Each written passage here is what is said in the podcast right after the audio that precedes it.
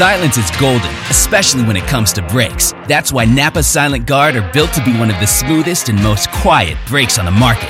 Made with fiber reinforced shims that eliminate noise for the life of the pad, rubber coated hardware for a better fit, and quality design that meets and exceeds OE performance. Silent Guard brakes deliver the stopping power drivers demand. Available now at Napa locations nationwide.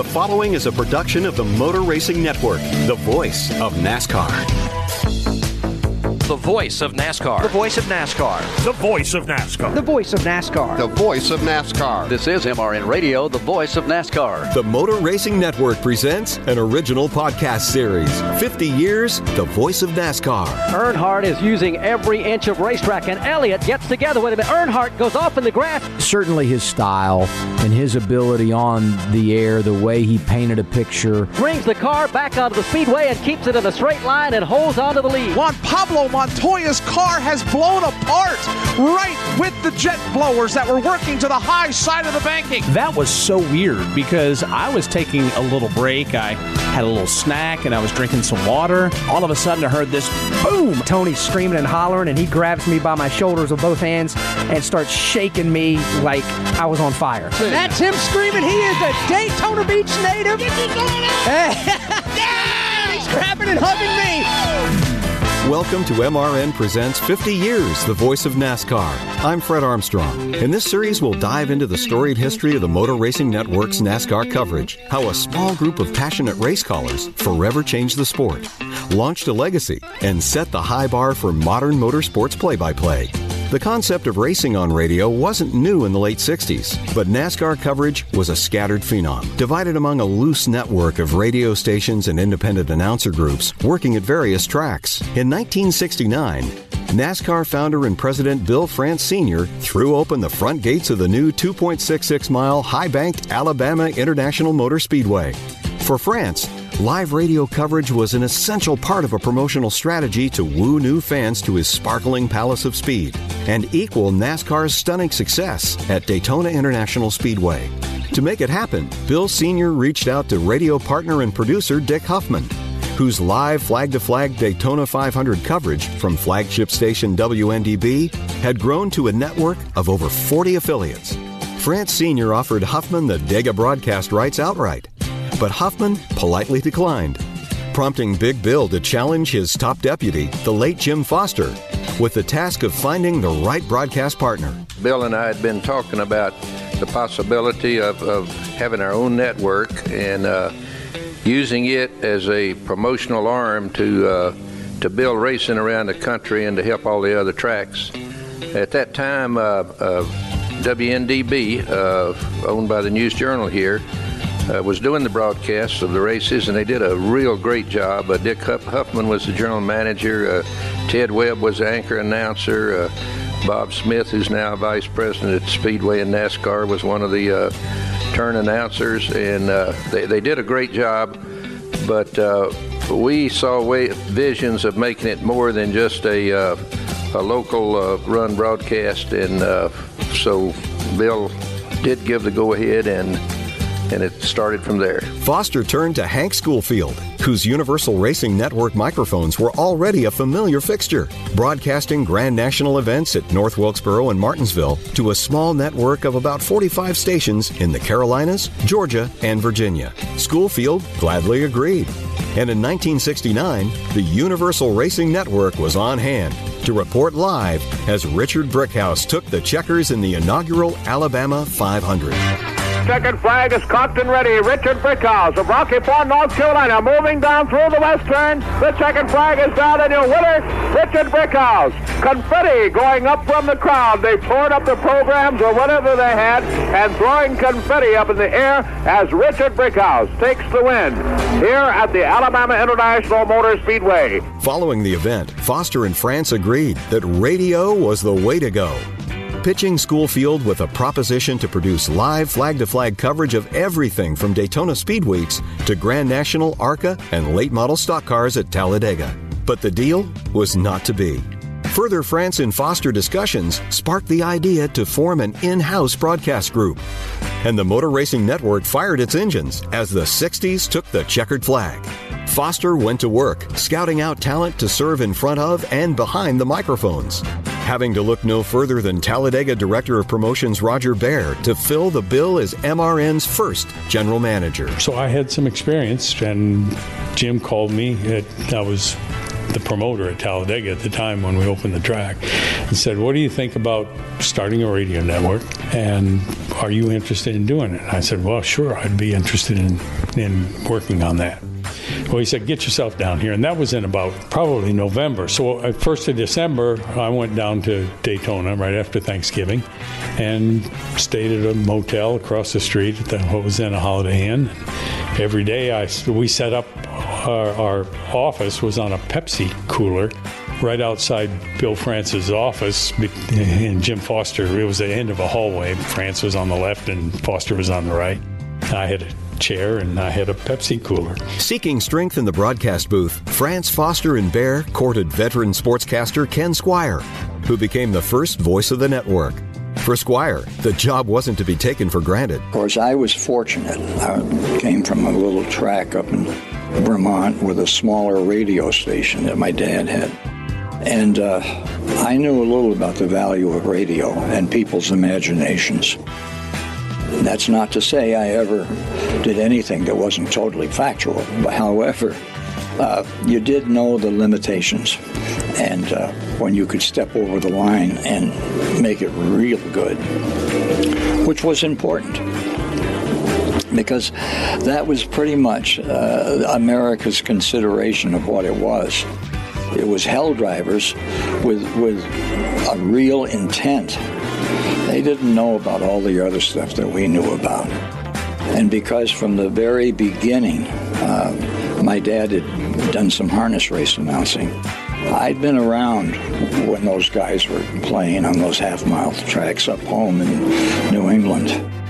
And I knew how much it meant to them.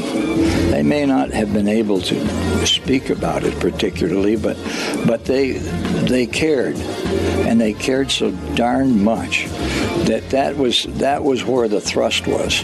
And of course, Big Bill, he had that cold. He, he was a genius with that. First of all, Ken was a racetrack promoter in Vermont, and so he was, you know, he, he knew NASCAR from that. Ken was a terrific, has a voice and a mind that is just incredible. So he was the public address announcer for Daytona, and and um, so that got him to Daytona because he came down because he was a. There were almost all, all the promoters came to Daytona in February for promoters meetings, and Ken was certainly a promoter at his racetracks up in Vermont. Um, he and Bill France Jr. were really hit it off really well, and, and um, France Sr. too, but especially Bill Jr. So there, there was never any question about who was going to be the talent for MRN radio. Um, it was Ken, and uh, that sure was a perfect choice. Foster challenged the Squier Bear duo to pull off a minor miracle, signed dozens of radio affiliates to the fledgling network in time for Daytona Speed Weeks 1970. And time was short. As Bear recalls, Big Bill France called for Squier's assist in December, which was quite the challenge. So what Ken wasn't was uh, his his attention tended to wander.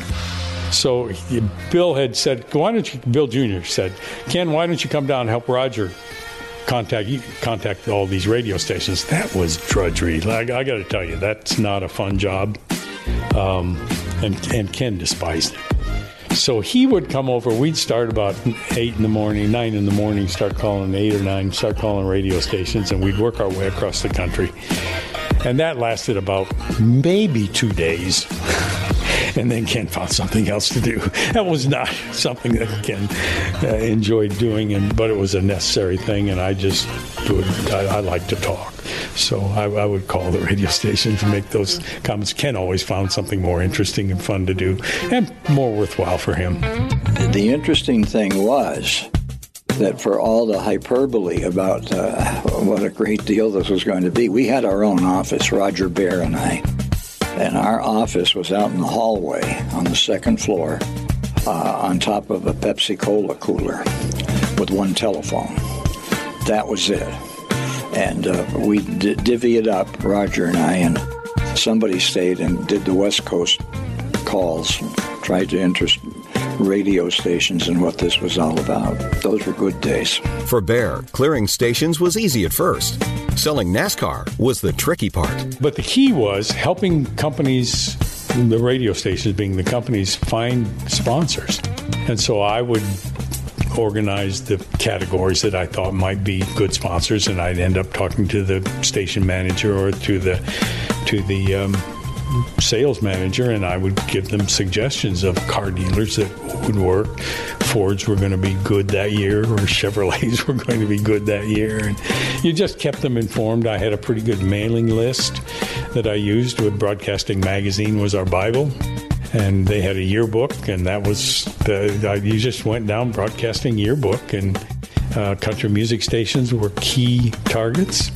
Uh, country music was big, so we would go. We would organize it by format. We would organize it by market. I, I wouldn't give exclusivity beyond the name of the city, city limits. So we had we had lots of stations on top of stations, particularly in North and South Carolina and Georgia and Virginia. But uh, you know, we were strong enough that we could do that. So that's how we ended up with sometimes three, 350 radio stations because you had Fuquay Varina and Raleigh and, and Wake Forest and Durham all carry all carrying all carrying the same race on the same day. For Squier, the great personalities of the sport were the real story. We had such a good product, there wasn't any question. But it was a question about how you would materialize into radio what we knew was good for the, the, sport.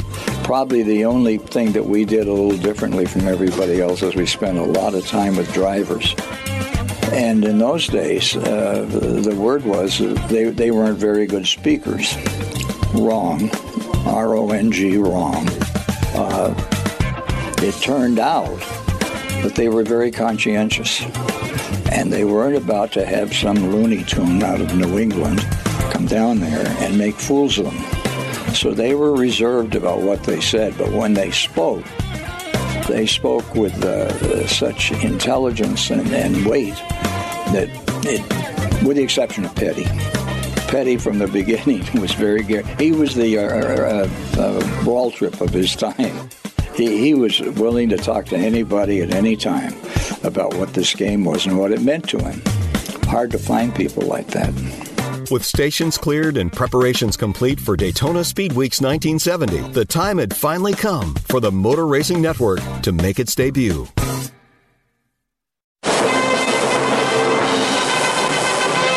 The Motor Racing Network presents the 12th annual Daytona 500 Miler. MRN's inaugural broadcast covered the 12th running of the Daytona 500. As the festivities unfolded trackside, mics were hot in the booth and the dulcet tones of anchor Ken Squier reverberated from radios nationwide. Good morning, ladies and gentlemen. As five of the finest high school bands in the state of Florida are serenading a crowd estimated at some 100,000 people, this is Ken Squier inviting you to join us for the running of the world's greatest stock car race, the Daytona 500 Miler. At this hour, 40 cars sit quietly on pit row, awaiting the call from Speedway President Bill France to surge into action, commencing one of the most colorful, most exciting events in the world of sports. Joining Squier Topside, Daytona native and former NASCAR star and Daytona 500 winner Marvin Panch brought a driver's perspective to the broadcast booth. I can speak from experience just how important it is to win this particular race. Back in 1959 and 60, I was in a very bad slump. Didn't have a decent car, couldn't get a decent ride, and Smokey Yunick from Daytona Beach gave me one of his cars to run here in 61. And after winning the 61 race, it started me back up the ladder, Latterkin. So this race is uh, very important in more ways than one for a driver to win. Well, I picked Marvin. Uh, Marvin was a good friend, um, and he lived in Daytona Beach, so he was easy to work with being in Daytona Beach.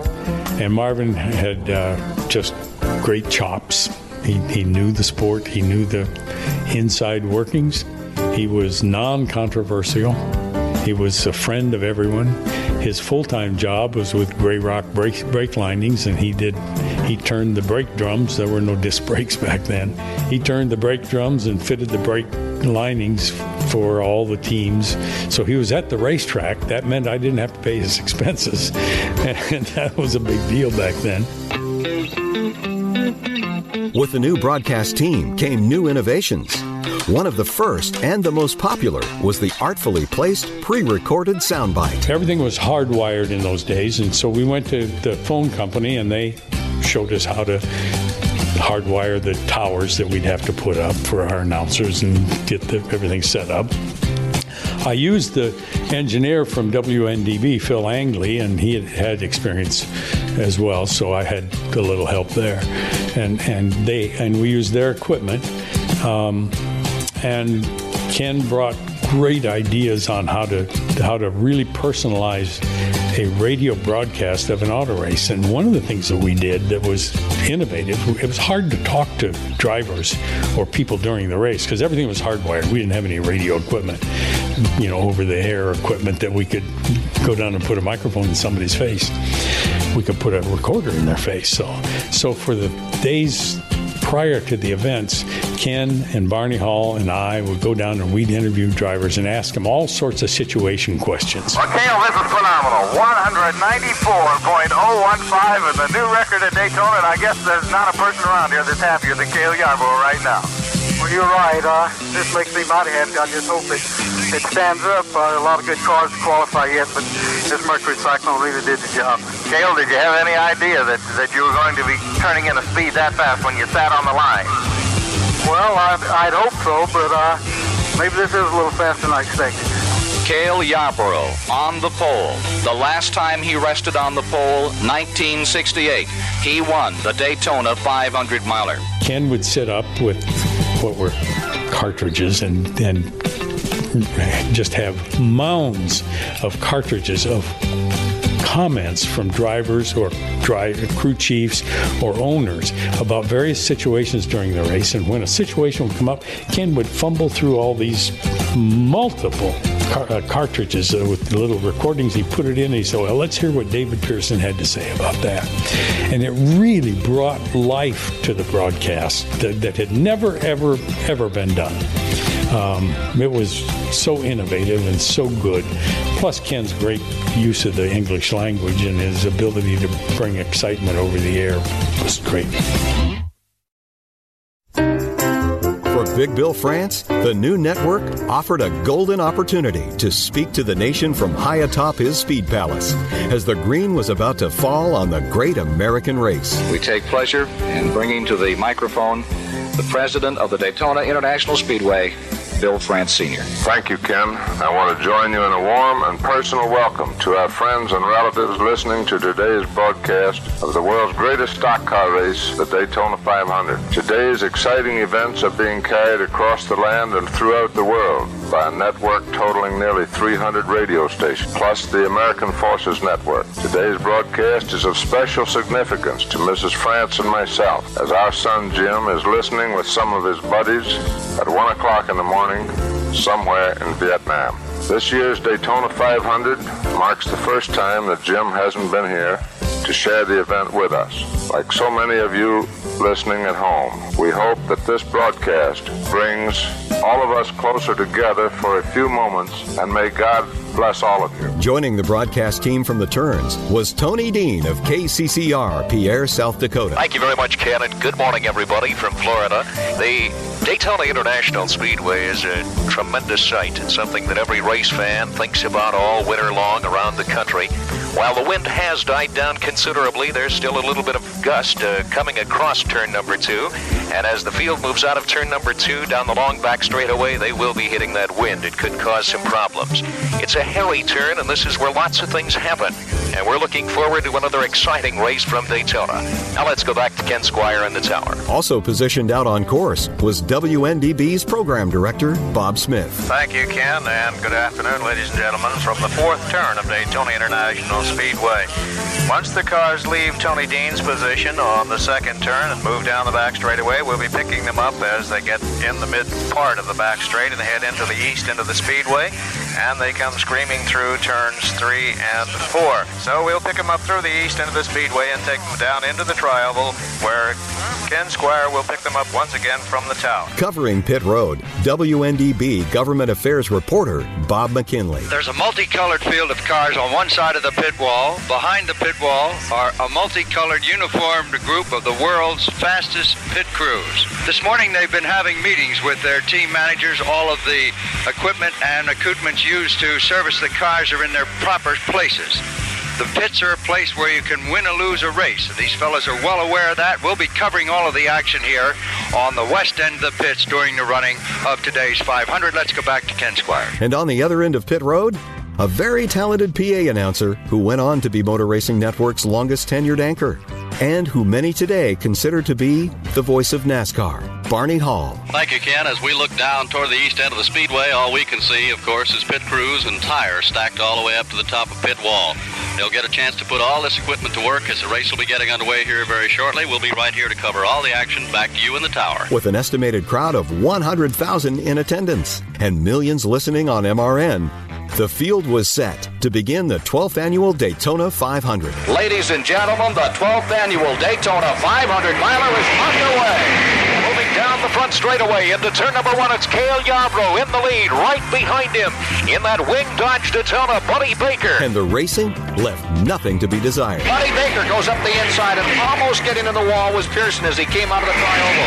He raised that dust right up against the wall. The grueling pace tested power plants aplenty including pole sitter Cale Yarborough. The wrecker has picked up Cale Yarborough's automobile in the first turn area, and that has to be one of the saddest moments in this e-sporting event today. Uh, this is McGinley in the west end of the pits, walking back very dejectedly, but getting a big hand from the fans here.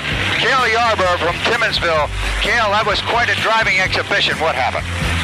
Well, uh, the, I blew an engine coming out of the fourth turn, and the oil was, oil was getting under my tires, and uh, I did have my handful. And then the first trouble call. Trouble on the back straight. A car hitting the wall. Pieces of metal flying high in the air. He's sliding a wall, down the wall, along the back straight, away up to radio control. It's Buddy Arrington, car number five, which grinds off the right side of his automobile. The car finally stopping after sliding along the wall for some 800 feet. Pete Hamilton scored the win in the first Daytona 500 carried on MRN.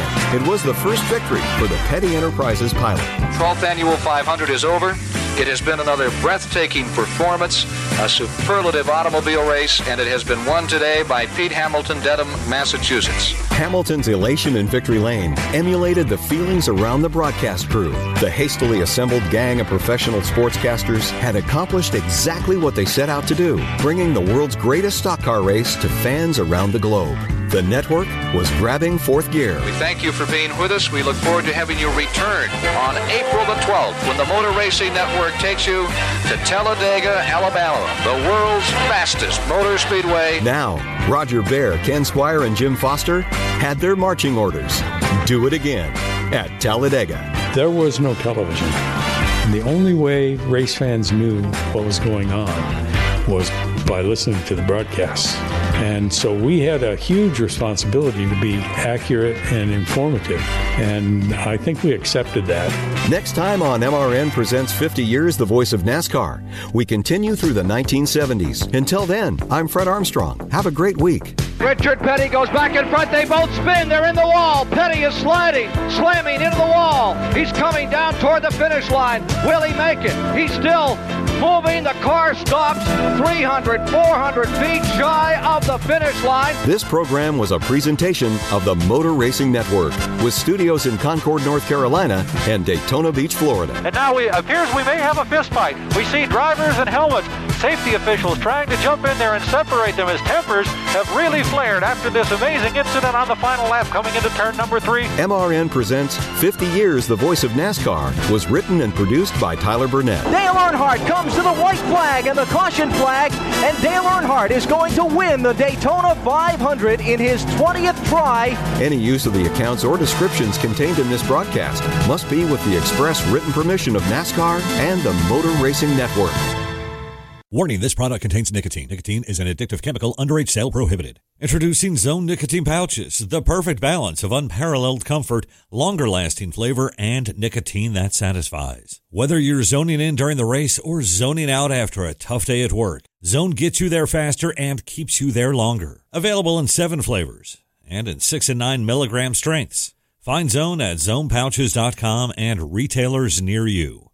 Own your zone with Zone nicotine pouches.